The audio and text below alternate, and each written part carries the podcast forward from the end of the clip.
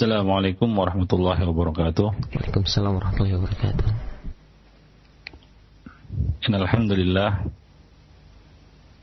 نحمده ونستعينه ونستغفره ونعوذ بالله من شرور أنفسنا وسيئات أعمالنا من يهده الله فلا مضل له ومن يضلل فلا هادي له أشهد أن لا إله إلا الله وحده لا شريك له وأشهد أن محمدا عبده ورسوله يا أيها الذين آمنوا اتقوا الله حق تقاته ولا تموتن إلا وأنتم مسلمون أما بعد فإن أحسن الكلام كلام الله وخير الهدي هدي محمد صلى الله عليه وسلم وشر الأمور محدثاتها وكل محدثة بدعة وكل بدعة ضلالة وكل ضلالة في النار معاشر المسلمين إخواني في الدين أعزني الله وإياكم جميعا Alhamdulillah pada pagi ini kita dapat kembali melanjutkan kajian kita. Kita masih membahas Al-Kabair yaitu dosa-dosa besar kita sudah sampai pada Al-Kabiratu As-Sadisatu wal Ishrun dosa besar yang ke-26 yaitu Az-Zulm kezaliman. Berbuat zalim yaitu berbuat aniaya kesewenang-wenangan kejahatan terhadap orang lain, baik itu dengan memakan harta mereka, merampas dan merampok harta mereka, serta mengambilnya secara zalim, maupun bentuk kezaliman dalam bentuk memukul orang lain, mencaci maki orang lain, atau melakukan tindak perbuatan yang melewati batas terhadap orang lain, ini semua termasuk bentuk-bentuk kezaliman.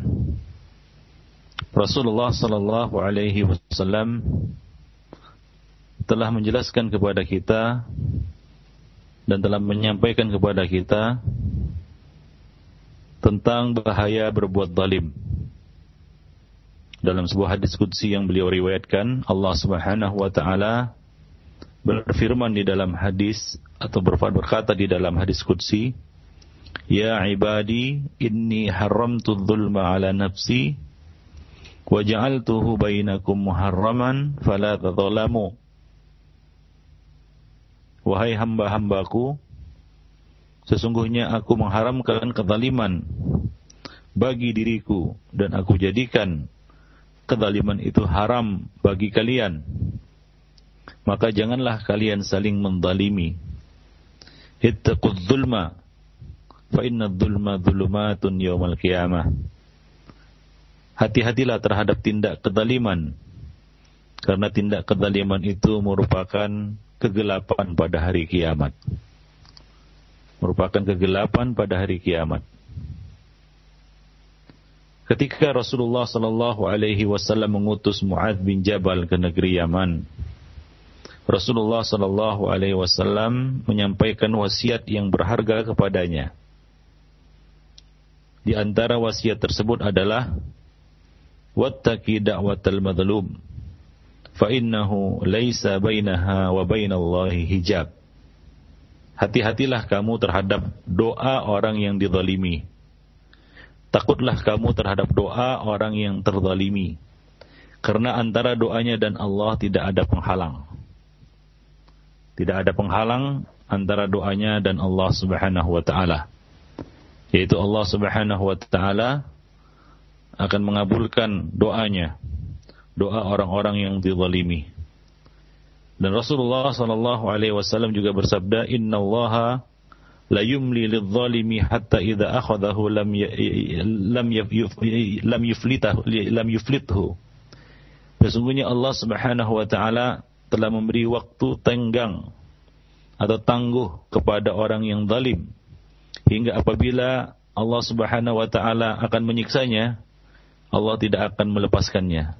Lam yuflithu. Allah Subhanahu wa taala tidak akan melepaskannya. Demikian juga Rasulullah sallallahu alaihi wasallam telah bersabda, "Al-muslimu akhul muslim."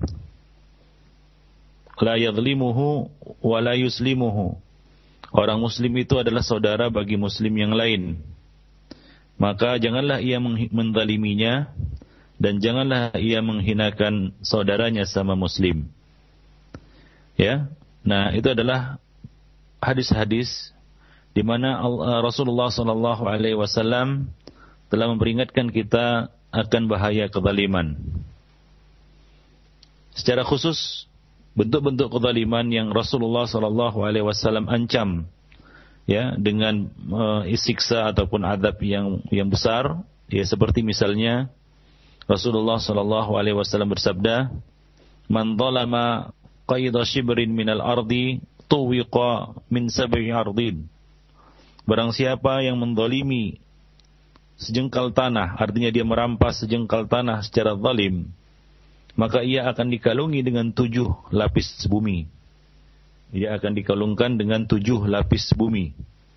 Demikian juga Rasulullah Sallallahu Alaihi Wasallam mengatakan berkaitan dengan uh, kezaliman dalam bentuk menumpahkan darah orang lain secara batil atau secara tidak hak.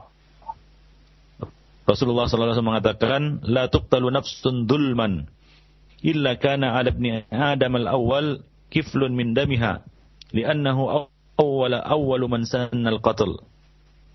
Jiwa manusia tidak terbunuh, kecuali anak Adam yang pertama mendapat bagian dosa dari darahnya, karena ia adalah orang yang pertama kali melakukan pembunuhan.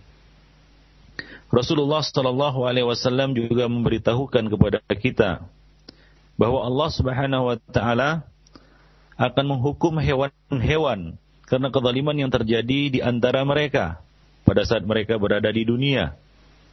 Itu antara hewan-hewan, bagaimana pula di antara manusia. Itulah balasan Allah bagi hewan-hewan. Lalu bagaimana ya kezaliman yang terjadi di antara manusia? Apakah akan dibiarkan begitu saja? Ya, jawabnya tentunya tidak. Rasulullah sallallahu alaihi wasallam bersabda, "La tu'addunnal huquqa ila ahliha yaumal qiyamah hatta yuqada lisyatil jalha min asyatil qarna." Sungguh kalian akan sungguh hak-hak akan diserahkan kepada pemiliknya. Kalian akan memberikan hak-hak kepada pemiliknya. Kalian akan mengembalikan hak-hak kepada pemiliknya pada hari kiamat sehingga kambing yang tidak bertanduk akan dikisas atau dibalaskan dari kambing yang bertanduk. Ya akan akan diberi hak kisas atau membalas terhadap tindak kezaliman yang dilakukan oleh kambing yang bertanduk. Demikian ikhwan fillah azani Allah jami'an. Nah itu antara hewan, kezaliman di antara mereka juga akan dikisas, juga akan di uh, akan diputuskan secara adil pada hari kiamat bahwa kezaliman yang mereka lakukan itu tidak dibiarkan begitu saja. Ya, Allah Subhanahu wa taala tidak membiarkan begitu saja.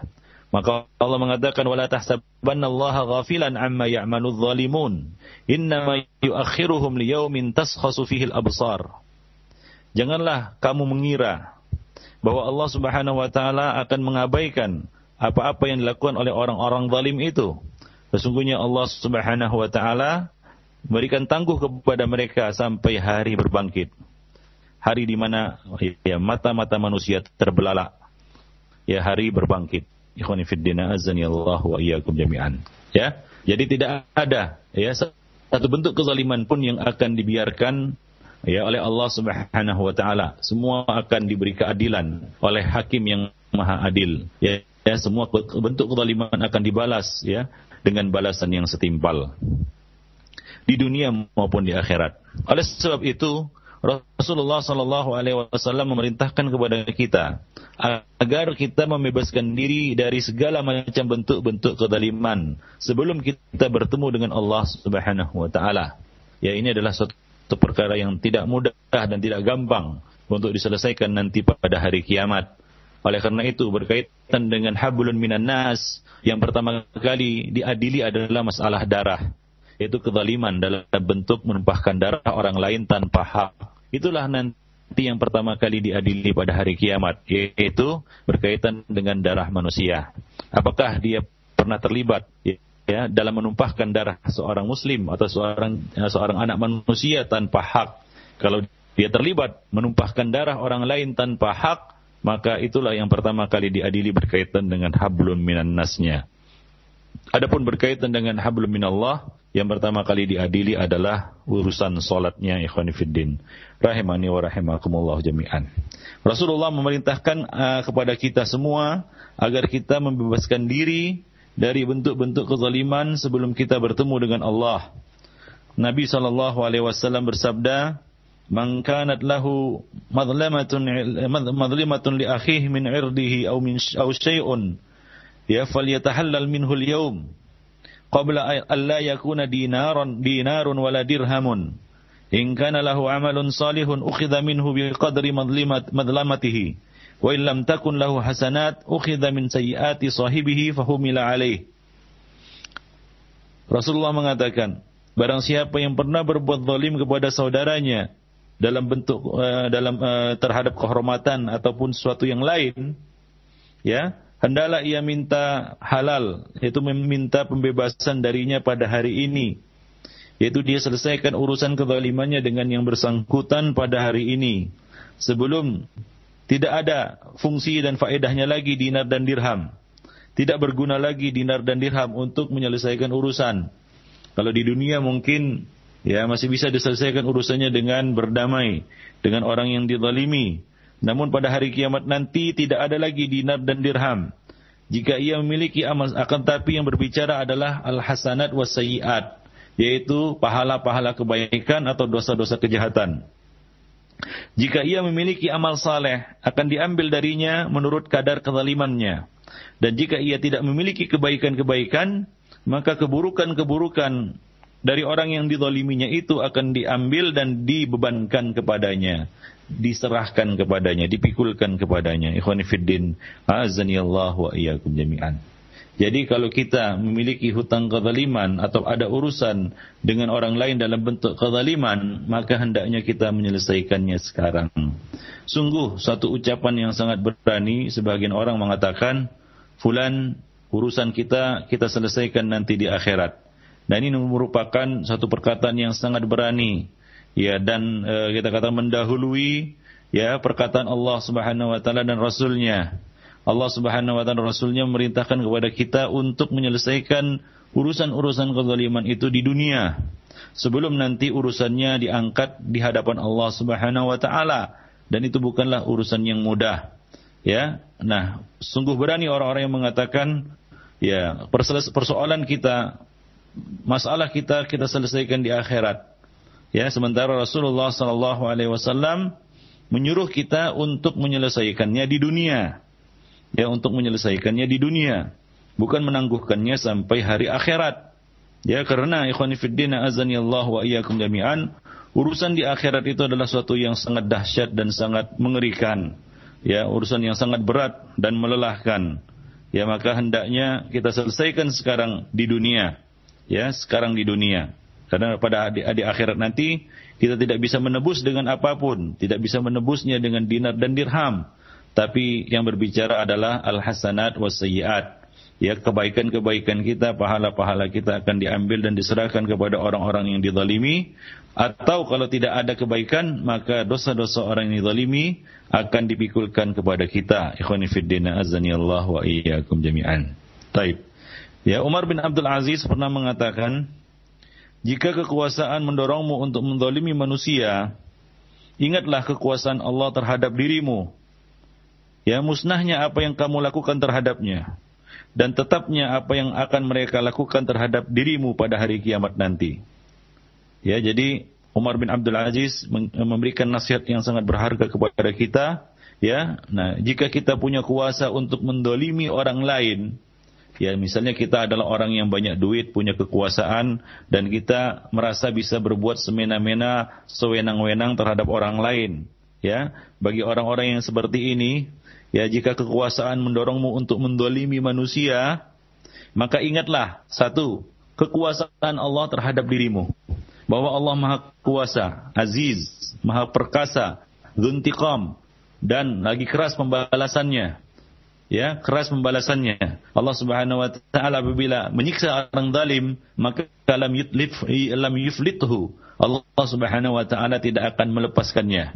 Ingatlah kekuasaan Allah terhadap dirimu ya kekuasaan Allah Subhanahu wa taala terhadap dirimu nah kemudian ingatlah musnahnya apa yang kamu lakukan terhadapnya hilangnya apa yang kamu lakukan terhadapnya itu yang kedua. Kemudian yang ketiga, tetapnya apa yang akan mereka lakukan terhadap dirimu, yaitu Allah Subhanahu wa taala akan memberikan kepadanya hak untuk mengkisos dirimu pada hari kiamat nanti. Jadi ingat tiga perkara itu. Ingat kekuasaan Allah terhadap dirimu dan ingat juga bahwasanya apa yang kamu lakukan terhadap dirinya akan musnah, akan hilang. Ya, kemudian yang ketiga ingatlah bahwasanya dia akan diberi oleh Allah Subhanahu wa taala hak untuk membalas perbuatan zalimmu. Dalam sebagian asar disebutkan bahwa apabila hari kiamat datang, orang-orang yang zalim, para pembantu mereka dan para pen, uh, dan para pencatat mereka berkumpul ya menjadi satu. Lalu mereka dimasukkan ke dalam peti serta dilemparkan ke dalam api neraka. Ya, jadi betapa menyesal orang-orang zalim ketika menonton kebaikan-kebaikannya dibagikan kepada setiap orang yang ia zalimi ia menyaksikan, ia melihat kebaikan-kebaikan yang yang telah diusahakannya di dunia, ya, itu akan dibagi-bagikan kepada orang-orang yang ia zalimi. Rasulullah sallallahu alaihi wasallam pernah bertanya kepada para sahabat, ya, manil muflis? Tahukah kamu siapakah orang yang bangkrut itu? Para sahabat menjawab, ya, orang yang bangkrut itu adalah al-muflis, Man, man la, al-muflis orang yang bangkrut itu adalah orang yang tidak memiliki ha, uh, tidak memiliki uang, tidak memiliki dirham dan tidak juga memiliki barang. Ya, yang tidak memiliki dirham dan tidak memiliki barang.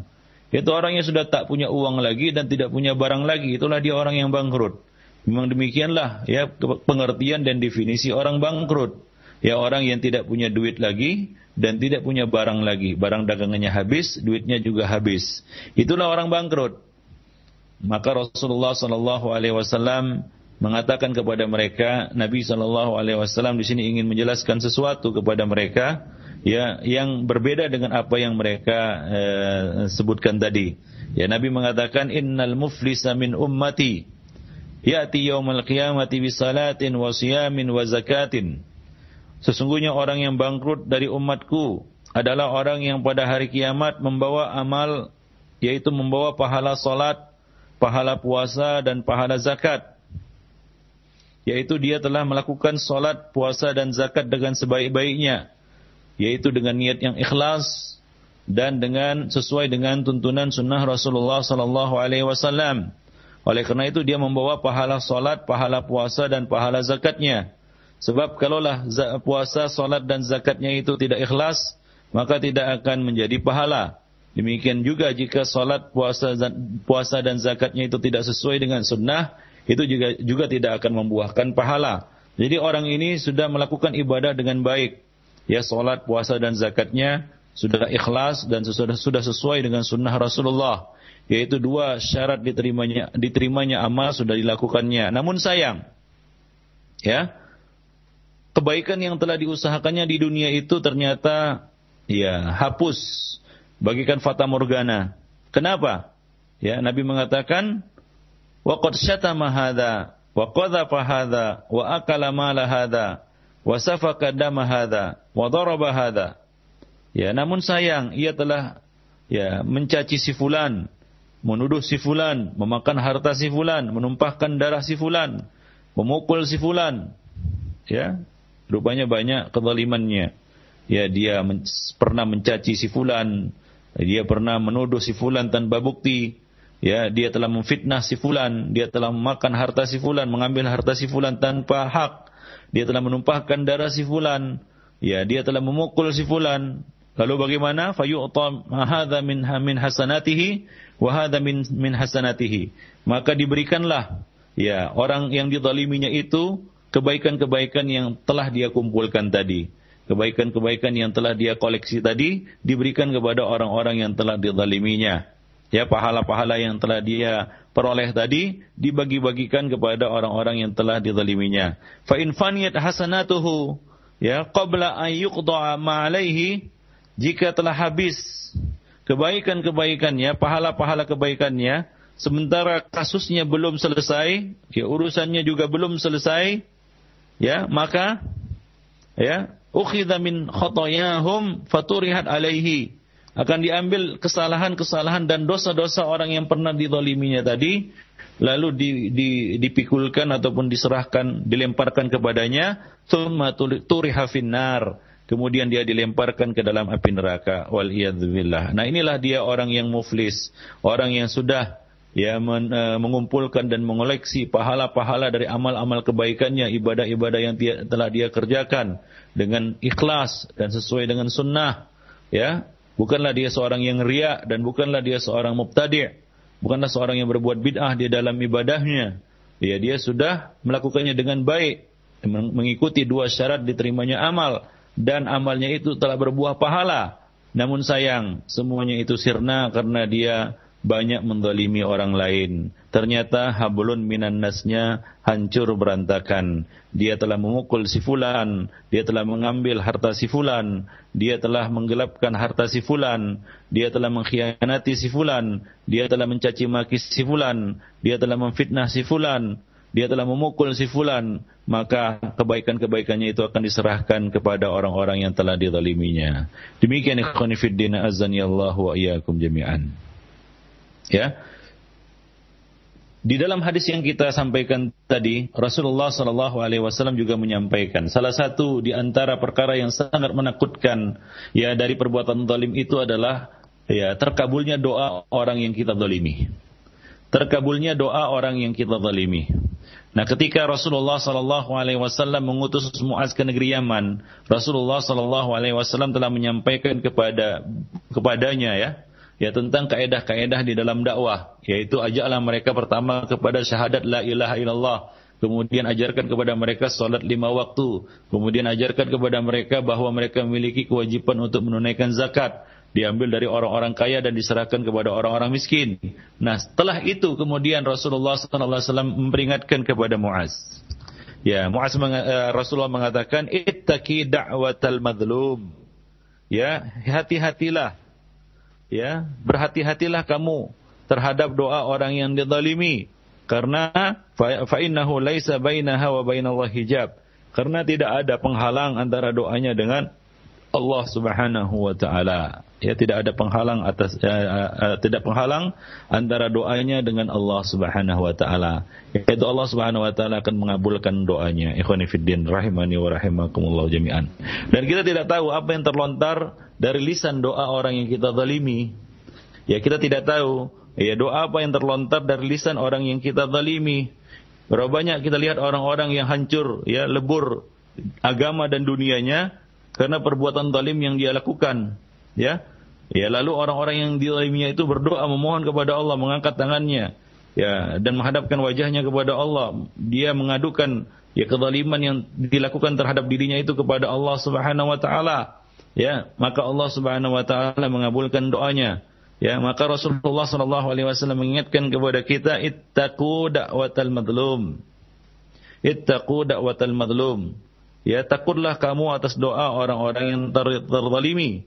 Ya fa innaha tuhmalu alal ghamam. Yaqulullah wa izzati wa jalali la ansurannaka walau ba'dahin ya takutlah kamu atas doa orang yang terzalimi. Karena doanya terangkat di atas awan. Kemudian Allah akan berkata demi kemuliaan dan keagunganku niscaya aku akan menolongmu walaupun setelah beberapa waktu. Yaitu Allah Subhanahu wa taala pasti akan menolongnya dan juga Rasulullah sallallahu alaihi wasallam mengatakan ya ittaqu da'watal mazlum ya fa innaha tas, tas'adu ila sama ka'annaha syararah. Ya takutlah kamu atas doa orang-orang yang terzalimi karena doanya doanya akan naik ke langit seperti percikan api ikhwan fiddin azani Allah wa iyyakum jami'an.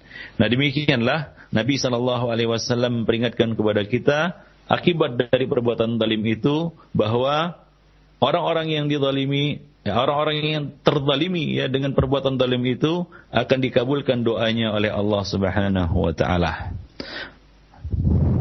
Al-Munawi mengatakan, ya, zalim itu adalah perbuatan melewati batas dan berbuat aniaya kepada orang lain. Ya, berbuat aniaya kesewenang-wenangan terhadap orang lain.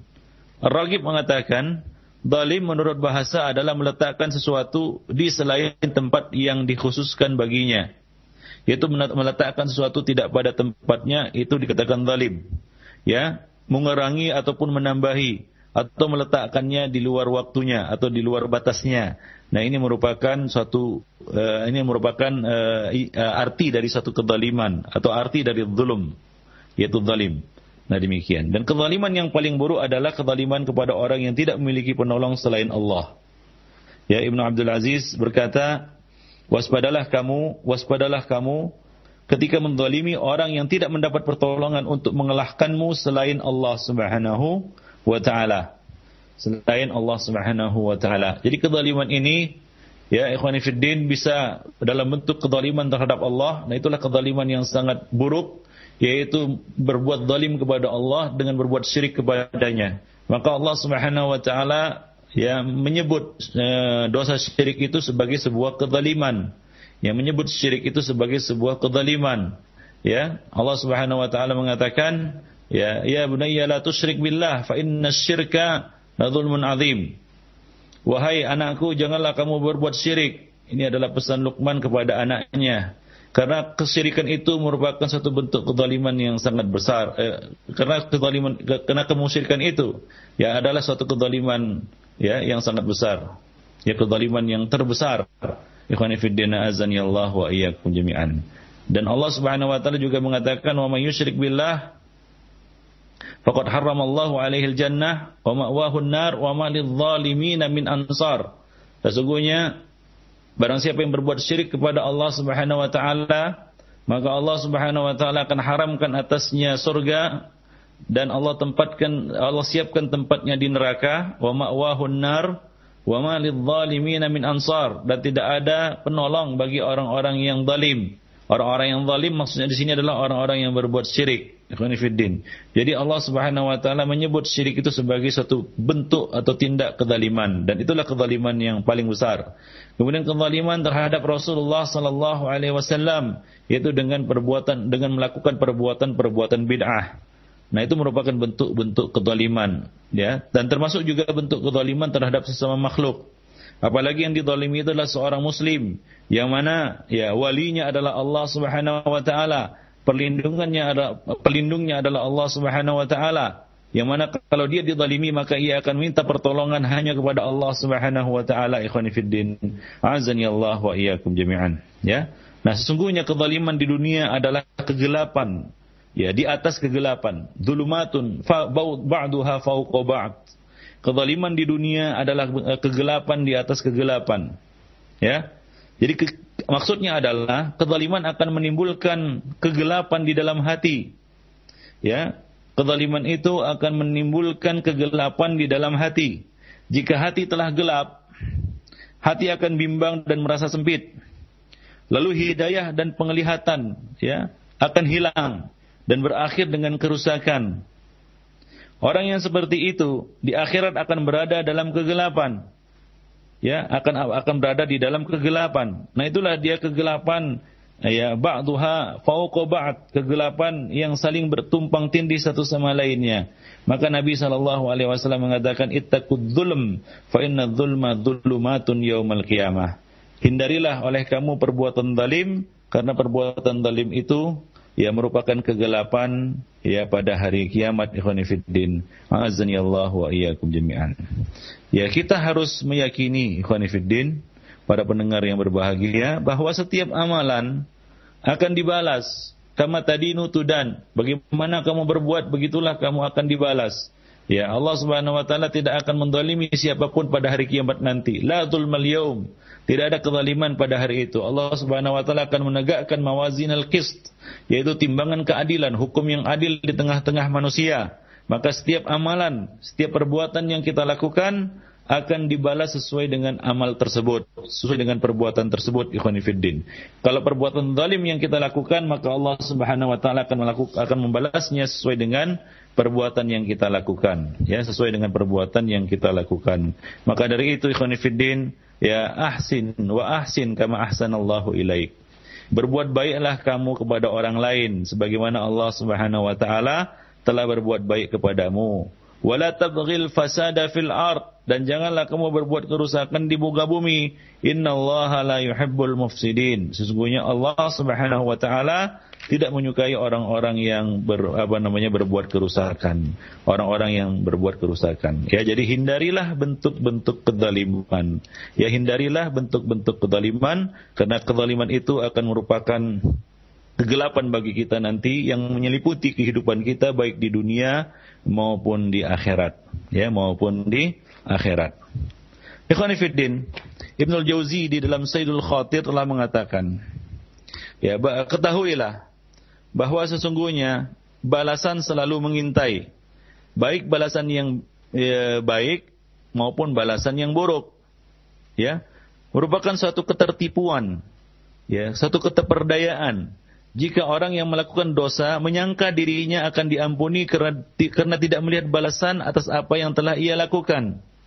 Ya demikianlah orang-orang berbuat zalim. Dia merasa bahwa perbuatan zalimnya itu tidak menimbulkan balasan apa-apa, ya, pengaruh apa-apa terhadap dirinya. Dia merasa orang lain tidak mampu membalas kezalimannya.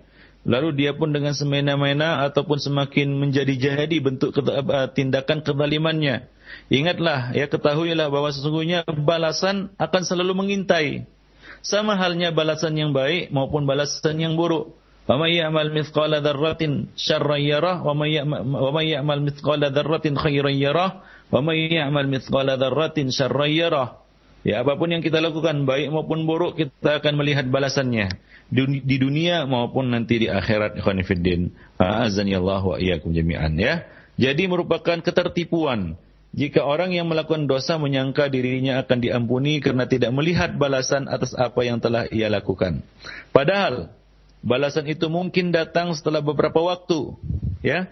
Jarang sekali orang yang mengerjakan dosa lalu tidak dibalas. Ya, lalu tidak dibalas, ya. Nah, demikian. Taib. Jadi ini merupakan suatu uh, kita katakan pelajaran bagi kita.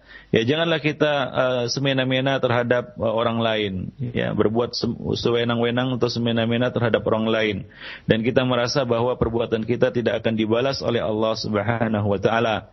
Ya, ya ingat bahwasanya antara sesama hewan saja Allah Subhanahu wa taala akan menegakkan keadilan di antara mereka. Hewan yang zalim akan diadili karena menzalimi hewan yang yang yang dizaliminya ya ya ya hewan yang dizaliminya sebagaimana yang disebutkan oleh Nabi tadi ya kambing yang yang bertanduk ya akan di, akan diadili karena menanduk kambing yang tidak bertanduk dan kambing yang tidak bertanduk itu diberi hak untuk mengkisasnya ikhwan fillah a'azani Allah wa iyyakum jami'an nah demikian ikhwan fillah Jadi di sana ada bentuk-bentuk kezaliman, ya, sebagaimana yang kita sebutkan tadi. Ada beberapa bentuk-bentuk kezaliman. Di antaranya adalah kezaliman manusia kepada Allah Subhanahu wa taala. Nah, ini adalah jenis kezaliman yang paling besar, ya. Nah, sebagaimana yang kita sebutkan tadi, ya, yaitu perbuatan syirik kepada Allah Subhanahu wa taala. Ya, ya, Allah Subhanahu wa taala mengatakan inna syirka la dzulmun adzim. Sesungguhnya ya apa namanya e, mempersekutukan Allah Subhanahu wa taala itu ya adalah benar-benar kezaliman yang besar.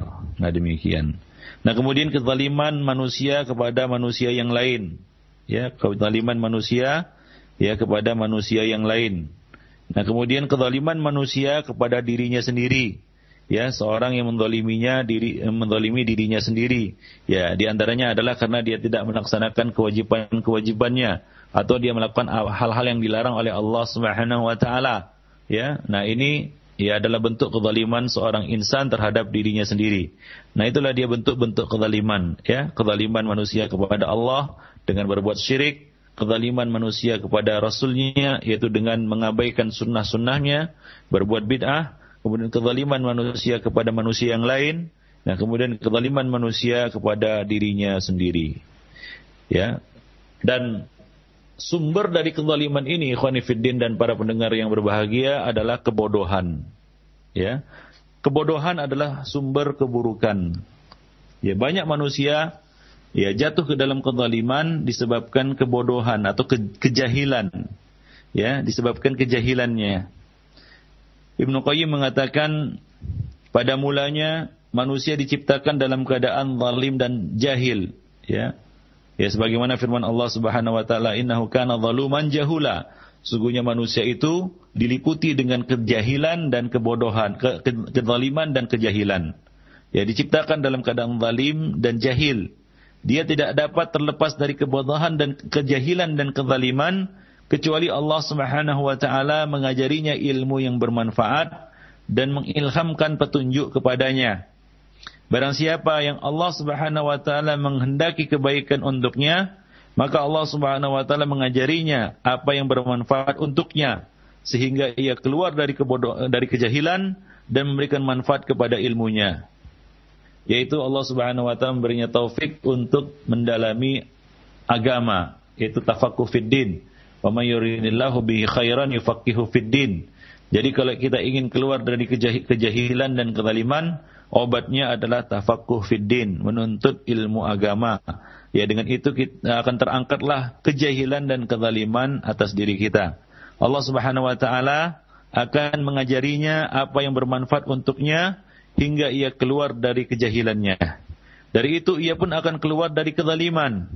Barang siapa yang Allah Subhanahu wa taala tidak menghendaki kebaikan untuknya, maka Allah Subhanahu wa taala membiarkannya tetap berada pada asal penciptaannya. Innahu kana zaluman jahula. Itulah dia tabiat asal manusia, penuh dengan kezaliman dan penuh dengan kejahilan. Dan obat semua itu adalah dia menuntut ilmu, dia belajar, dia mengangkat kejahilannya dan membersihkan dirinya dari kezaliman-kezalimannya ya dengan ilmu tersebut ya. Nah demikian. Ya dengan demikian sumber segala kebaikan adalah ilmu dan keadilan ya. Sementara sumber segala keburukan adalah kejahilan dan kezaliman. Dan Allah Subhanahu wa taala menjadikan batas untuk keadilan yang diperintahkan. Karena itu barang siapa yang melewati batas keadilan itu, ia adalah orang yang zalim. Ia adalah orang yang berbuat aniaya, serta berhak mendapat celaan dan hukuman sesuai dengan kezaliman dan aniaya yang ia lakukan. Ikhwanifiddin. Azani Allah wa iyyakum jami'an. Syekhul Islam Ibn Taimiyah juga pernah mengatakan, eh, sesungguhnya manusia tidak berselisih, tidak berbeda pendapat, sepakat bahwa akibat kezaliman itu sangatlah berbahaya dan akibat ya dampak dari keadilan itu ad, sangatlah mulia.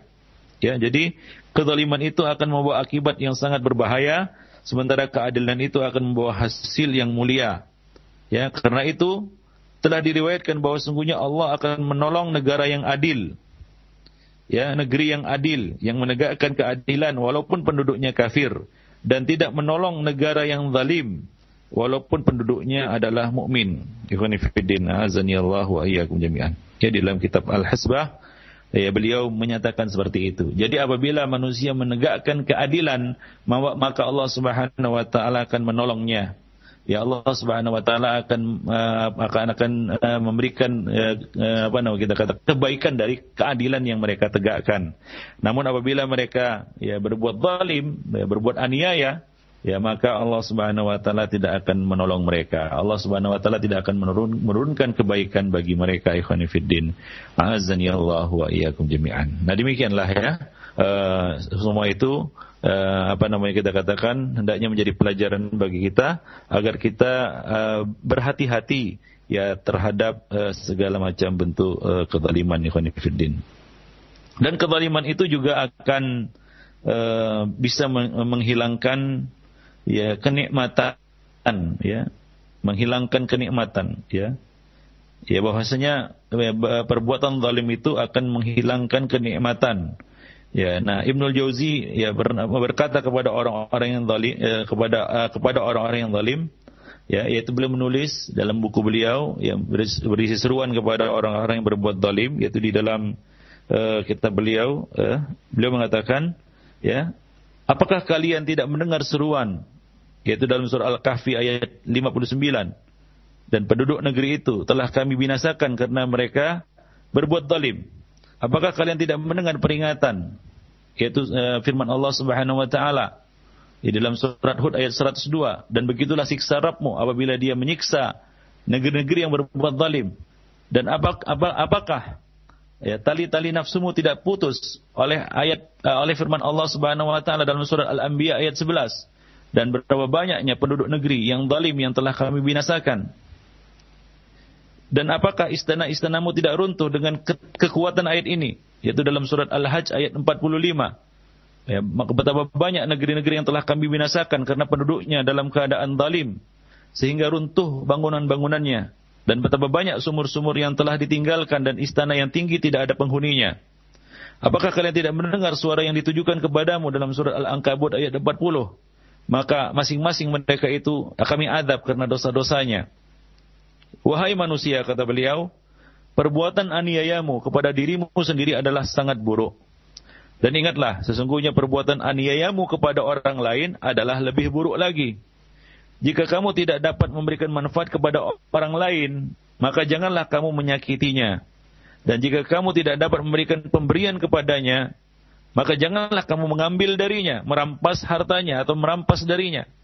Janganlah kamu menyerupai ular yang suka menempati wilayah yang telah digali oleh hewan yang lain. Dan janganlah kamu menyerupai hewan dalam menyiksa temannya. Sesungguhnya di antara hewan ada yang baik dan ada yang jahat seperti juga manusia. Maka temukanlah sifat yang baik dan tinggalkanlah sifat-sifat yang buruk. Ikhwanifiddin.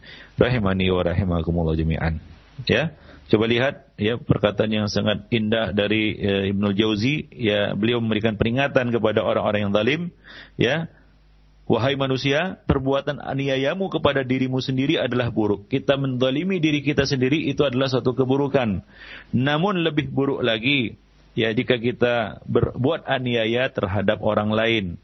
Nah, jika kita tidak bisa memberikan manfaat kepada orang lain, ya kita tidak bisa memberikan faedah kepada orang lain, maka janganlah kita mendoliminya. Ya, janganlah kita menyakitinya. Dan jika kita tidak bisa memberi, maka janganlah merampas atau mengambil darinya tanpa hak. Ya, janganlah seperti ular yang apa namanya suka merampas wilayah yang telah digali oleh hewan lain. Nah, yang demikian ikhwan fillah satu satu tamsil yang sangat eh, bagus ikhwan fillah yang telah disampaikan oleh Ibnu Jauzi. Nah, jadi kenikmatan orang-orang yang zalim ya akan hilang ya karena kezaliman-kezaliman yang mereka lakukan ya. Jadi kezaliman itu akan menghilangkan kenikmatan-kenikmatan yang diraih oleh seseorang. Ya, kenikmatan akan hilang karena perbuatan zalim yang mereka lakukan. Sementara aib yang ditimbulkannya tetap abadi. Ya, mereka pergi menuju negeri siksaan yaitu akhirat dengan ancaman adab dan mereka akan dijerumuskan di tengah-tengah bebatuan yang berapi. Tidak ada penolong, tidak ada teman dan tidak ada tetangga baginya. Tidak ada yang mampu dia jadikan sebagai pelindung dan penolong selain Allah Subhanahu wa taala. Sementara Allah Subhanahu wa taala telah berlepas diri terhadap orang-orang yang berbuat zalim. Apakah mereka tidak mengetahui bahwa Allah Subhanahu wa taala adalah penolong ya bagi orang-orang yang terzalimi kepada orang-orang yang menzalimi. Ya, demikian ikhwan fillah. Ya. Nah, jadi ini merupakan suatu peringatan yang sangat uh, berharga dari uh, Imam Ibnu Jauzi bahwa kezaliman itu akan menghilangkan kenikmatan yang kita miliki. Nah, kemudian ikhwan ada tiga jenis catatan kezaliman pada hari kiamat. Nah ini dijelaskan oleh Ibnu Qayyim jauziyah Beliau mengatakan ada tiga jenis catatan kezaliman di sisi Allah pada hari kiamat. Yang pertama adalah catatan kezaliman yang tidak diampuni oleh Allah Subhanahu wa taala yaitu syirik. Karena Allah Subhanahu wa taala tidak akan mengampuni dosa syirik. Ya. Inna Allah la yaghfiru ayyushraka bihi wa yaghfiru ma duna dzalika liman yasha'. Sesungguhnya Allah Subhanahu wa taala tidak akan mengampuni dosa syirik dan Allah Subhanahu wa taala akan mengampuni dosa-dosa di bawah syirik bagi siapa saja yang dikehendakinya. Itu yang pertama. Kemudian yang kedua, catatan kezaliman yang tidak dibiarkan Allah begitu saja. Ya, catatan kezaliman yang tidak dibiarkan Allah begitu saja. Yaitu kezaliman seseorang hamba kepada hamba yang lain. Allah Subhanahu wa taala akan memenuhi balasannya secara adil dan sempurna. Kemudian yang ketiga adalah catatan kezaliman yang tidak begitu dituntut Allah. Yaitu kezaliman seseorang terhadap Robnya selain syirik. Ya, yaitu seorang mendolimi dirinya sendiri. Maka Allah Subhanahu wa taala ya ya berkaitan dengan orang yang mendolimi mendolimi dirinya sendiri, Allah Subhanahu wa taala membagi manusia menjadi dua. Yang pertama adalah al-mujahirun, yaitu orang yang mendolimi dirinya sendiri dan dia lakukan secara terang-terangan di hadapan orang lain. Misalnya dia mabuk, mabuk mendolimi diri sendiri dan dia lakukan itu di tengah-tengah orang ramai, maka Allah Subhanahu wa taala akan memanggilnya di hadapan orang ramai ya dan menyebutnya dengan sebutan yang buruk ya, yaitu ya sesuai dengan amal perbuatan yang dilakukannya di dunia. Nah demikian, yaitu Allah Subhanahu wa taala tidak akan menutupi aibnya. Allah Subhanahu wa taala akan membongkar rahasianya dan Allah Subhanahu wa taala tidak berkenan memaafkannya. Inna ummati kulluhum kulluhum mu'afan illal mujahirun. Sesungguhnya semua umatku akan dimaafkan kecuali orang-orang yang mujahirun, yaitu orang-orang yang berbuat dosa pada pagi hari kemudian dia menceritakannya pada siang hari. Ya, orang yang berbuat eh, ber, berbuat dosa pada malam hari kemudian dia ceritakan, dia sebarkan dosanya itu pada siang hari dan orang-orang yang berbuat dosa pada siang hari kemudian dia sebarkan dosanya itu pada malam hari. Nah itu orang-orang yang mujahirun. Nah kemudian orang-orang yang yang yang selain itu, yaitu orang-orang yang mendolimi diri mereka dan mereka tidak menampakkan dan menunjukkannya kepada orang lain, maka Allah Subhanahu Wa Taala akan memanggilnya dan jika Allah berkehendak Allah akan memaafkannya jika Allah berkehendak maka Allah Subhanahu wa taala akan menyiksanya sesuai dengan perbuatan kezalimannya. Allah tidak akan membongkar aibnya di hadapan makhluk-makhluknya. Demikian ikhwan fillah azani Allah wa iyyakum jami'an. Jadi catatan kezaliman yang ya apa namanya? Yang ketiga adalah kezaliman seorang hamba kepada Rabbnya selain syirik. Jenis kezaliman yang ketiga ini adalah yang paling ringan dan paling mudah diampuni oleh Allah Subhanahu wa taala dengan bertaubat, beristighfar dan menutupinya dengan kebaikan-kebaikan. Ya, eh, Allah Rasulullah mengatakan ya di dalam hadis beliau, "Ittaqillaha haitsuma kunt watbi sayyi'atal hasanata tamhuha wa khaliqin nas bi khuluqin hasan." Ya, bertakwalah kamu kepada Allah di mana saja kamu berada, iringilah keburukan-keburukan itu dengan perbuatan-perbuatan kebajikan, niscaya akan menghapusnya dan bergaullah kepada manusia dengan akhlak yang mulia. Demikian ikhwan Ya jadi ya, kezaliman yang ketiga ini bisa dihapus dengan taubat, istighfar, ya banyak-banyak berbuat baik dan musibah yang menimpa, sakit misalnya itu dapat menghapus ya kezaliman yang ketiga ini. Tidak kezaliman yang pertama dan yang kedua, ya. Kezaliman seorang terhadap Allah ya dan kezaliman seorang terhadap ya manusia lainnya. Nah demikian itu akan pasti Allah akan adili secara adil ya dengan keadilan yang sempurna pada hari kiamat. Demikian ikhwan fillah rahimani wa rahimakumullah jami'an. Taib. Nah, berkaitan dengan uh, bahaya kezaliman itu sendiri ikhwan fillah rahimani wa rahimakumullah jami'an, tadi sudah kita uh, sebutkan ya bahwasanya orang yang berbuat zalim akan menemukan buah-buah kezalimannya di dunia ya, dan uh, sebelum di akhirat. Ya di dunia sebelum di akhirat. Ya seperti Nabi SAW pernah mengatakan, "Ma min dambin ajdar ayu ajjilallahu fid dunya ma'a ma yudakhiruhu, fil akhirah minal baqi wa qati'atir rahim." Tidak ada dosa yang lebih patut dipercepat siksanya oleh Allah Subhanahu wa taala kepada pelakunya di dunia beserta dengan apa yang telah dipersiapkan untuknya di akhirat selain daripada dosa aniaya al-baghi menganiaya orang lain berbuat aniaya terhadap orang lain dan memutus tali kekerabatan, tali silaturahim. Ikhwani Allah wa iyyakum jami'an. Ya, sangat banyak sekali uh, bahaya dari perbuatan zalim tersebut. Ya, di antaranya adalah Allah Subhanahu wa taala akan murka kepada orang yang zalim dan akan menyiksanya dengan berbagai macam siksaan ya dan adab. Kemudian yang kedua, terkabulnya doa orang yang terzalimi. Yang ketiga, hancurnya kehidupan dunia dan negeri orang-orang yang berbuat zalim. Kemudian orang yang zalim akan dijauhi oleh makhluk. Ya karena mereka mereka takut akan aniayanya dan kezalimannya. Sebagaimana eh, sabda Rasulullah sallallahu alaihi wasallam, ya inna min asyarrin nas man tarakahun nas ittiqa asyarrihi. Sesungguhnya seburuk-buruk manusia adalah yang dijauhi oleh manusia karena mereka menghindari keburukannya, kezalimannya. Nah, kemudian kemaksiatan orang yang zalim akan menular kepada orang lain. Jadilah dia orang yang sanna sunnatan sayiatan falahu wizruha wa wizru man amila biha. Ya, wala yunqasu min auzarihim syai'a. Barang siapa yang mencontohkan satu keburukan, maka baginya dosa atas keburukan itu dan orang-orang yang menirunya dan mengikutinya tanpa dikurangi dari dosa-dosa mereka sedikit pun. Jadi kalau kita berbuat zalim, itu sangat rentan ditiru oleh orang lain. Nah, apabila perbuatan zalim kita itu ditiru oleh orang lain, maka kita juga akan menang akan memikul keburukannya ikhwan. Azani Allah wa iyyakum jami'an. Sebagaimana ya Allah yang disebutkan oleh Rasulullah sallallahu alaihi wasallam tadi berkaitan dengan dosa pembunuhan bahwa ya anak Adam yang pertama kali melakukan pembunuhan itu akan memikul dosanya ya karena dialah yang pertama kali melakukan pembunuhan itu, dosa kezaliman yaitu membunuh manusia tanpa hak itu. Nah demikian ikhwan fillah. Jadi kemaksiatan orang yang zalim itu akan menular kepada orang lain. Nah kemudian kezaliman merupakan bukti kegelapan dan kerasnya hati orang yang zalim. Kalau kita berbuat zalim maka hati, hati kita akan bertambah keras. Ya hati kita akan bertambah hitam dan itu merupakan kezalim, uh, kegelapan ya dulumat kegelapan di dunia sebelum kegelapan di akhirat.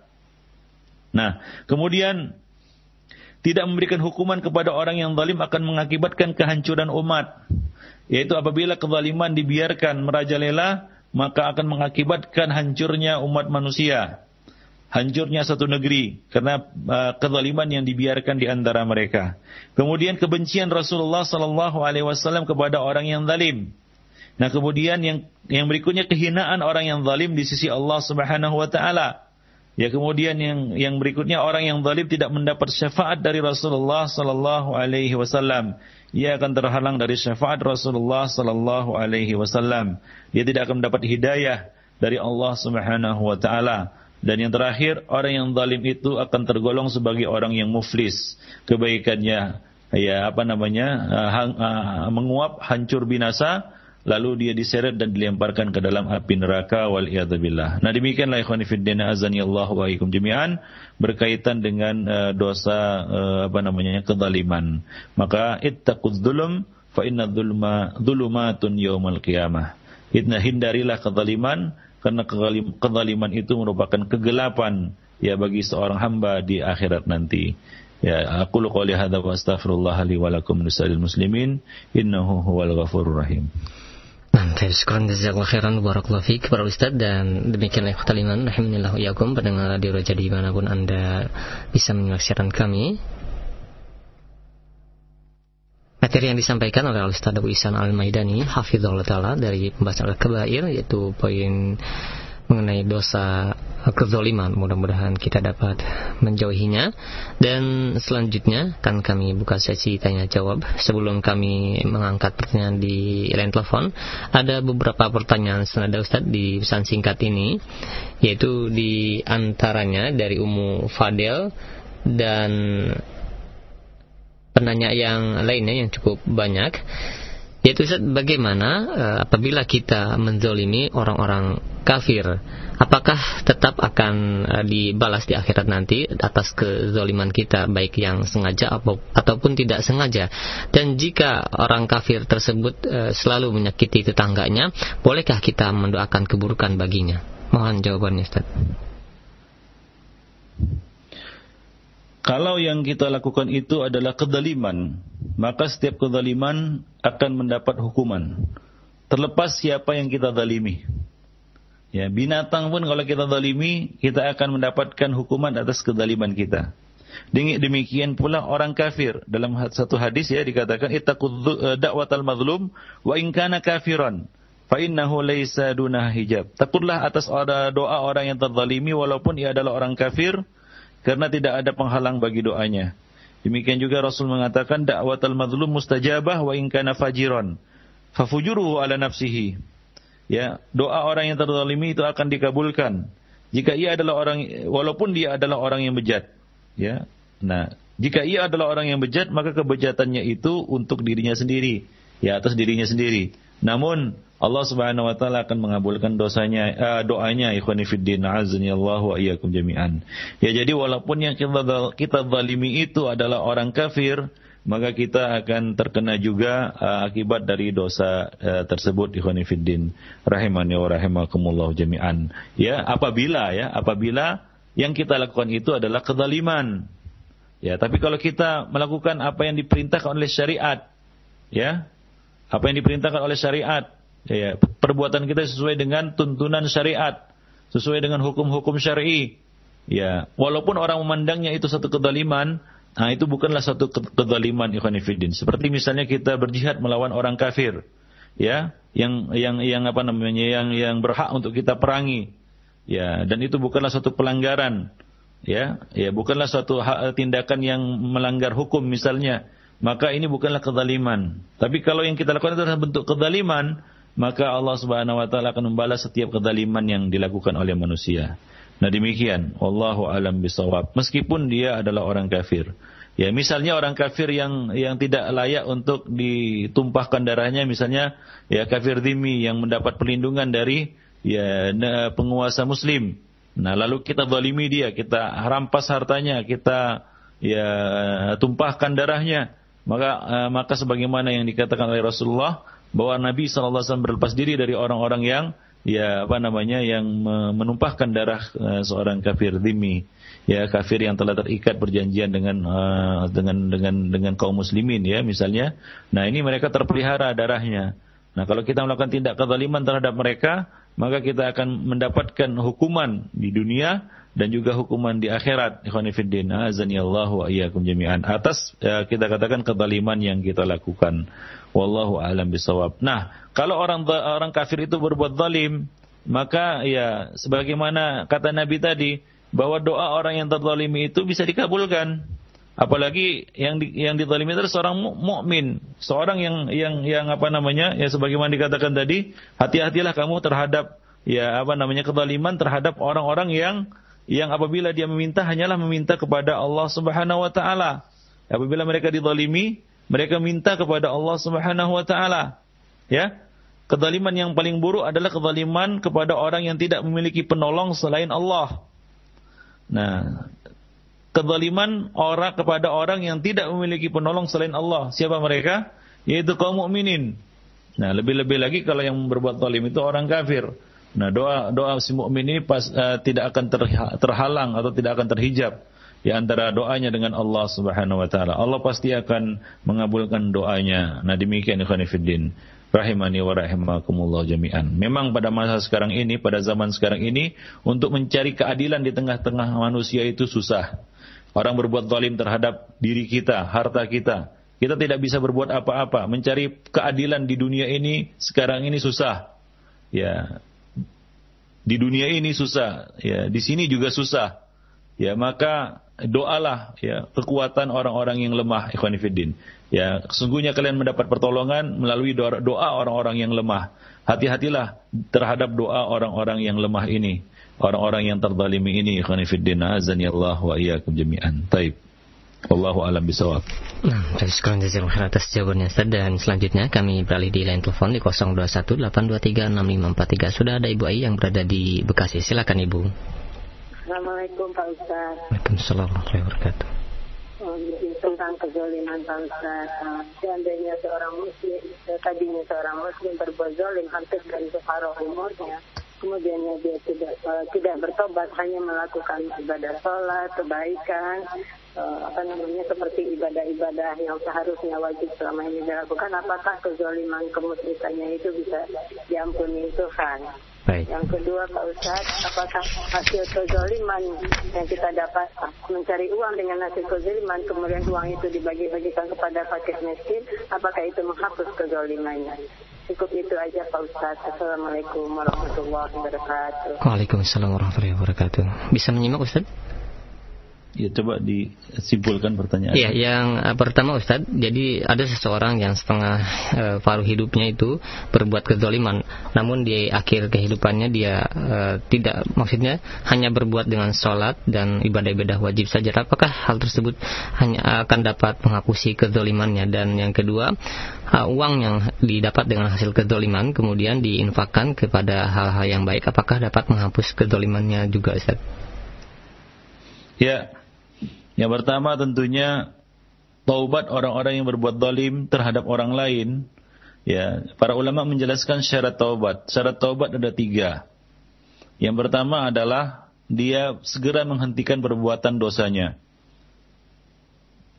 Ya, yang kedua dia menyesal atas perbuatan dosa yang telah dia lakukan.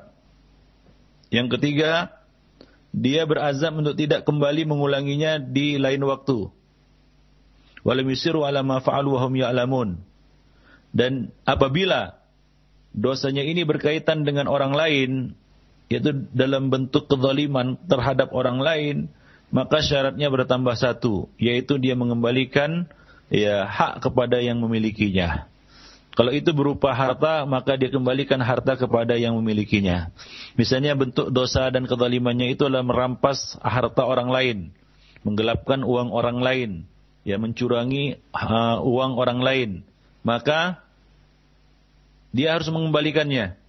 Ya, taubatnya adalah dia melakukan tiga perkara yang kita sebutkan pertama tadi.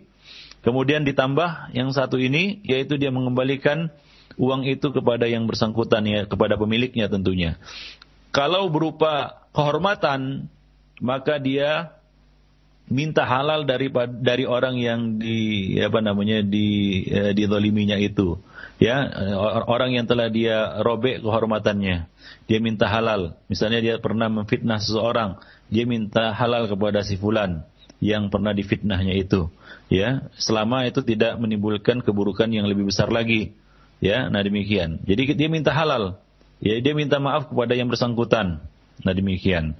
Ya itulah dia syarat ya taubat bagi orang yang berbuat eh, dosa yang dosanya itu ada kaitannya dengan orang orang lain. Nah demikian khonifuddin. Azani Allah wa iyyakum jami'an. Oleh karena itu ya para ikhwafiddin berhati-hatilah terhadap uh, satu bentuk dosa ya yang uh, yang mana dosa itu berkaitan dengan orang lain. Ya bentuk kezaliman terhadap orang lain. Ini sungguh sangat sangat kita katakan sangat mm, berbahaya dan sangat berat akibatnya ya dalam sebuah hadis yang diriwayatkan oleh Imam Muslim dari Hisham bin Urwah dari ayahnya ya disebutkan bahwa Arwa bin Uwais menuduh ya Said bin Zaid telah merampas tanahnya. Maka Arwa bin Uwais Urwah bin uh, Arwa bin Uwais mengajukan hal ini kepada Khalifah Marwan bin Hakam. Menanggapi tuduhan itu Said berkata, Apakah aku merampas tanahnya setelah aku mendengar hadis tentang masalah ini dari Rasulullah sallallahu alaihi wasallam? Lantas Marwan bertanya, "Apa yang telah engkau dengar?" Maka Said menjawab, "Aku telah mendengar Rasulullah sallallahu alaihi wasallam bersabda, "Man akhadha shibran minal ardi dhulman, tuwiqahu ila sab'i ila sab'i ardin." Barang siapa yang merampas tanah walaupun sejengkal secara zalim, maka ia akan dikalungkan dengannya sampai dengan tujuh bumi. Tujuh lapis bumi. Maka Marwan berkata kepadanya, Aku tidak akan menanyakan bukti kepadamu setelah ini. Ya, Said lantas berdoa, Ya Allah, jika perempuan ini berdusta, maka butakanlah matanya. Dan bunuhlah ia di tanahnya. Nah, itu doa Said. Ya, doa Said. Maka ikhwanifiddin perempuan tersebut menjadi buta setelah itu dan meninggal ketika berjalan di tanahnya lalu terjatuh ke dalam lubang. Nah demikian ikhwanifiddin. A'azani Allah wa iyyakum jami'an. Ya. Jadi dia uh, apa namanya? Uh, diadukan oleh Arwa binti Uwais ya, ya dia menuduh Said bin Zaid telah merampas tanahnya. Ya, Said mengatakan kepada Marwan waktu itu khalif apa namanya? ya Amir ya di Madinah Ya, bagaimana aku bisa merampas tanahnya sementara aku telah mendengar Rasulullah bersabda bahwa barang siapa yang mengambil sejengkal tanah secara zalim, maka dia akan dikalungkan dengan tujuh lapis bumi. Ya, mana mungkin aku merampasnya setelah aku mengetahui hadis Nabi ini. Ya, namun eh, apa namanya perempuan itu Arwa binti Wais tetap pada tuduhannya dan eh, Marwan memenangkannya. Ya, akhirnya apa? Tanah itu menjadi milik Arwa binti Wais. Maka Sa'id berdoa, ya, dia berdoa kepada Allah Subhanahu wa taala. Ini adalah doa orang yang dizalimi. Beliau mengatakan, "Ya Allah, jika perempuan ini berdusta, maka butakanlah matanya dan matikanlah ia di tanahnya itu." Maka perempuan tersebut buta setelah itu dan meninggal mati dia ketika berjalan di tanah yang dirampasnya dari Said tersebut. Dia jatuh dalam lubang dan mati. Khonifuddin. Azani Allah wa iyyakum jami'an. Nah, kemudian juga ada satu kisah yang disebutkan oleh uh, apa namanya Imam Bukhari ya dari Jabir bin Samurah yang mengatakan bahwa penduduk Kufah mengadukan Sa'ad kepada Khalifah Umar. Kemudian Umar memecatnya dan menggantinya dengan Ammar karena laporan dan pengaduan tersebut. Mereka menuduh Sa'ad tidak baik dalam solat. Maka menanggapi hal ini Umar mendatangkan Sa'ad. Setelah Sa'ad sampai di hadapannya, Umar bertanya kepadanya, Wahai Abu Ishaq, yaitu kunyahnya Sa'ad bin Abi Waqqas, sesungguhnya mereka menuduhmu bahwa engkau tidak baik tidak baik mengerjakan solat. Maka Abu Abu Ishaq yaitu Sa'ad bin Abi Waqqas berkata, ketahuilah bahwa sungguhnya aku solat bersama mereka dengan dengan sesuai dengan solat Rasulullah Sallallahu Alaihi Wasallam tanpa menyimpang darinya. Aku solat isya dengan memperpanjang dua rakaat pertama dan memperpendek e, dua rakaat kedua. Maka Umar berkata, itulah yang mereka tuduhkan kepadamu, hai Abu Ishaq. Umar lalu mengutusnya bersama dengan seorang laki-laki ya untuk melacak masalah ini di Kufah. Mereka mendatangi setiap masjid dan bertanya tentang solat solat uh, solat Sa'ad bin Abi Waqqas. Setiap orang yang ditanya selalu memuji Sa'ad. Akhirnya sampailah di Masjid Bani Abbas. Ada salah seorang yang dipanggil yang dipanggil dengan nama Usamah bin Qatadah. Ya dan di uh, kunyahnya Abu Sa'adah ya. Sampai di Masjid Bani Abbas mereka bertemu dengan seorang yang bernama Usamah bin Qatadah kunyahnya Abu Sa'adah, ia berkata, kalian menanyakan saat kepada kami, maka kami katakan bahwa sungguhnya saat tidak ikut bersama pasukan, tidak membagi dengan dengan dengan pembagian yang adil dan tidak adil dalam memutuskan hukum. Maka saat berkata, demi Allah, aku akan berdoa dengan tiga hal. Ya saat yang waktu itu difitnah dia ya, dia berkata, demi Allah, aku akan berdoa dengan tiga hal.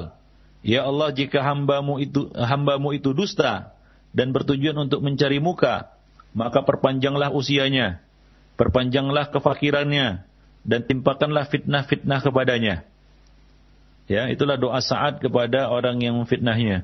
Nah setelah itu, ya setelah ya, ke, ke, kemudian setelah itu, setiap kali ditanya, ya Usama bin Qatadah berkata, ya aku adalah orang tua yang terkena cobaan akibat doa saat ya Usama bin Qatada yang dulu memfitnah saat ketika setiap kali ia ditanya kenapa kamu kondisinya seperti ini?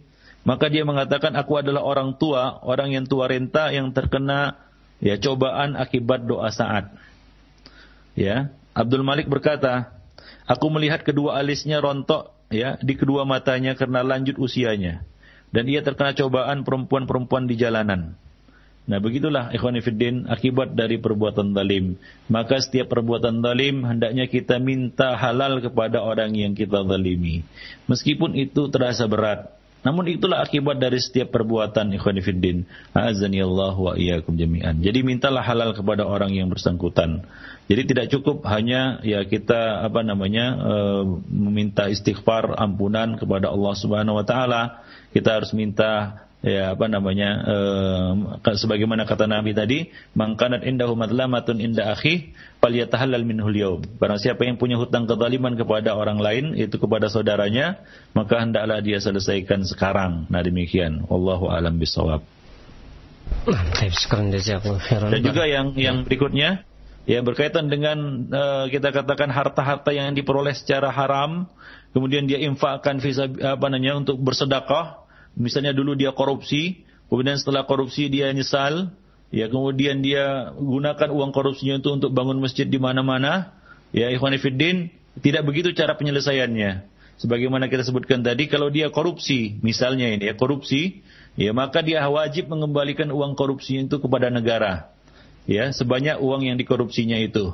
Nah demikian. Tidak boleh dia gunakan untuk bangun masjid, bangun pesantren atau bangun uh, apa namanya ya sarana-sarana ibadah lainnya atau menyalurkannya untuk eh, saluran-saluran kebaikan. Nah itu tidak bermanfaat baginya, baginya tidak bermanfaat. Ya, nah demikian. Karena Rasul mengatakan manjama amalan haraman summa tasaddaqa bihi falaysa lahu fihi ajrun wa kana isru alaihi. Barang siapa yang mengumpulkan harta haram kemudian dia menyedekahkannya maka ya tidak ada pahala dari sedekah yang dilakukannya itu dan sementara dosanya tetap terhitung atas dirinya. Nah demikian. Jadi kalau dia mau benar-benar bertobat, dia harus mengembalikan uang yang dirampasnya itu kepada yang yang memilikinya, yaitu kepada pemiliknya. Kalau pemiliknya adalah negara, maka dia kembalikan kepada negara. Ya, kalau pemiliknya adalah saudaranya, maka dia kembalikan kepada saudaranya. Ya, tidak sah dia gunakan itu untuk ya seperti yang disebutkan tadi, disedekahkannya untuk bangun bangun masjid, bangun pesantren atau bangun apa pun. Wallahu alam bisawab. Nah, akhiran dan selanjutnya bagaimana Ustaz masih ada waktu? Ya satu pertanyaan lagi. Ya satu pertanyaan terakhir di pesan singkat saja. Ada pertanyaan uh, dari Abu Syahla yang berada di uh, Bandung dan penanya yang lainnya yaitu Ibrahim yang berada di eh, Jakarta Timur. Assalamualaikum warahmatullahi wabarakatuh. Ustaz, bagaimana jika ada seseorang yang merasa terzolimi oleh perbuatan kita, sedangkan kita tidak menyadarinya atau tidak mengetahuinya?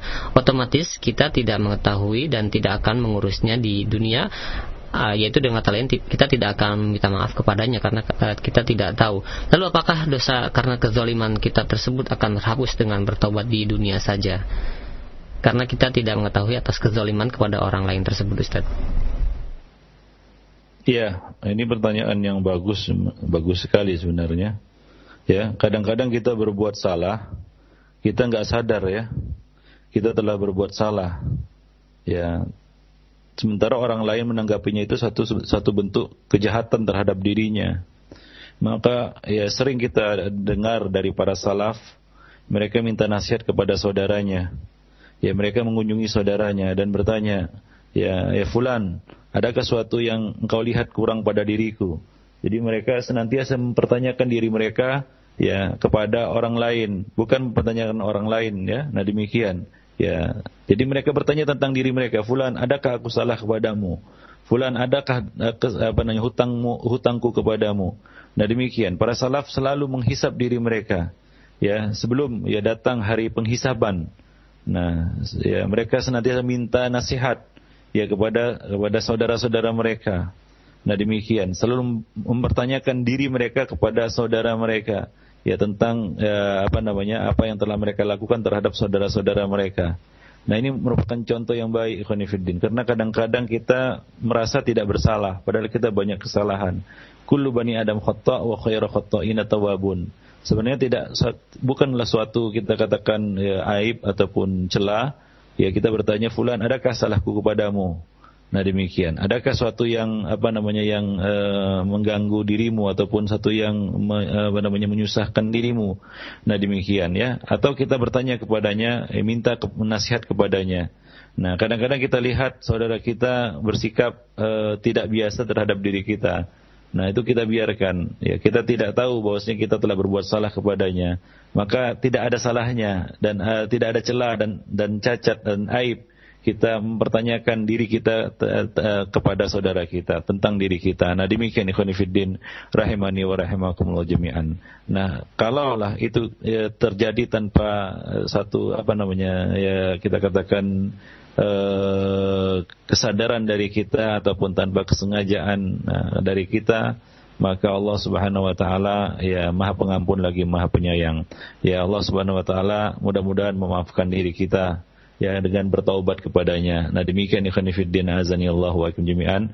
Maka dari itu sering-seringlah kita uh, minta halal kepada orang lain. Coba lihat Rasulullah ini contoh ya yang di apa namanya yang diberikan oleh Rasulullah. Satu ketika Rasulullah bertanya kepada sahabat, barang siapa yang merasa punya hutang kezaliman kepada diriku, maka hendaklah dia menuntutnya sekarang. Maka bangkitlah seseorang dan mengatakan, Rasulullah, engkau pernah memukul punggungku. Ya, tentunya Nabi melakukannya tanpa beliau ketahui kan begitu ya. Nah, demikian. Nah, maka aku menuntut aku ingin memukul punggungmu. Nah, Nabi menyilakannya, coba lihat, Nabi menyilakan orang itu untuk memukul punggungnya. Ya ternyata setelah Nabi memberikan punggungnya, ia bukan memukulnya tapi memeluknya dan mencium tanda kenabian yang ada pada punggung beliau. Ya, nah demikian. Nah ini ini satu pelajaran yang bisa kita petik bahwa Nabi mempersilahkan dirinya untuk dihisap ya di dunia. Ya, Beliau bertanya kepada sahabat, siapakah yang pernah merasakan, ya, siapa yang pernah merasa aku pernah aku mendolimi, aku mendolimi ataupun menyakiti dirinya. Nah demikian. Allahu alam bisawab. Ini adalah pelajaran yang perlu kita banyak apa namanya perlu kita ambil dari kisah Rasulullah sallallahu alaihi wasallam tersebut ya bahwa ya tidak apa namanya ya tidak ada salahnya lah kita bertanya kepada saudara-saudara kita atau orang yang yang pernah bermuamalah kepada kita adakah kesalahan yang aku lakukan nah kalau ada ya minta maaf nah demikian maka dari itu para salaf dahulu mereka memberi apa namanya meminta maaf sebelum diminta untuk meminta maaf Demikian ikhwan fiddin. Ya, mereka bertaubat sebelum diminta untuk bertaubat. Mereka bertaubat setiap saat. Ya, mereka minta maaf setiap saat, bukan hanya waktu hari raya saja kan begitu ya, seperti seperti yang terjadi atau kebiasaan masyarakat kita. Nah demikian. Wallahu alam bisawab. Nah, dari sekarang jazakallahu khairan dan uh, dikarenakan waktu sudah habis, mungkin ada satu kesimpulan yang dapat disampaikan Ustaz untuk menutup acara kita kesempatan pagi hari ini. Ya, Wa iyyakum jami'an. Tadi telah kita sebutkan ya bahwa bahaya perbuatan zalim itu sangat banyak sekali. Ya, semua orang atau semua manusia pasti tahu bahwa perbuatan zalim ini adalah suatu dosa di dalam Islam juga ya perbuatan zalim ini digolongkan sebagai suatu dosa besar. Nah, ada beberapa kita katakan eh, bahaya dari perbuatan zalim itu yang dapat kita simpulkan. Yang pertama, Allah Subhanahu wa taala akan murka ya marah kepada orang yang zalim dan Allah Subhanahu wa taala akan menyiksanya dengan berbagai macam uh, siksaan dan Allah Subhanahu wa taala tidak akan melepaskannya. Allah Subhanahu wa taala tidak akan melepaskannya dan membiarkan kezalimannya. Yang kedua, doa orang yang terzalimi itu akan dikabulkan oleh Allah Subhanahu wa taala. Ya, tidak ada hijab antara doanya dengan Allah Subhanahu wa taala. Kemudian hancurnya kenikmatan ya dan kehidupan dunia dan sebuah negeri akibat ya kezaliman.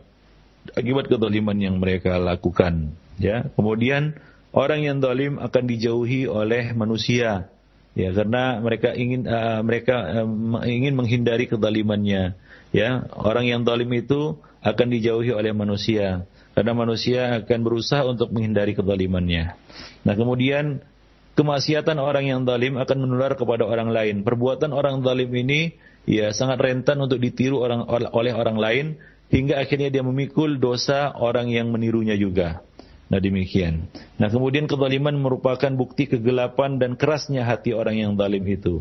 Ini merupakan kegelapan di dunia dan di akhirat dan kegelapan bagi hati orang yang berbuat zalim.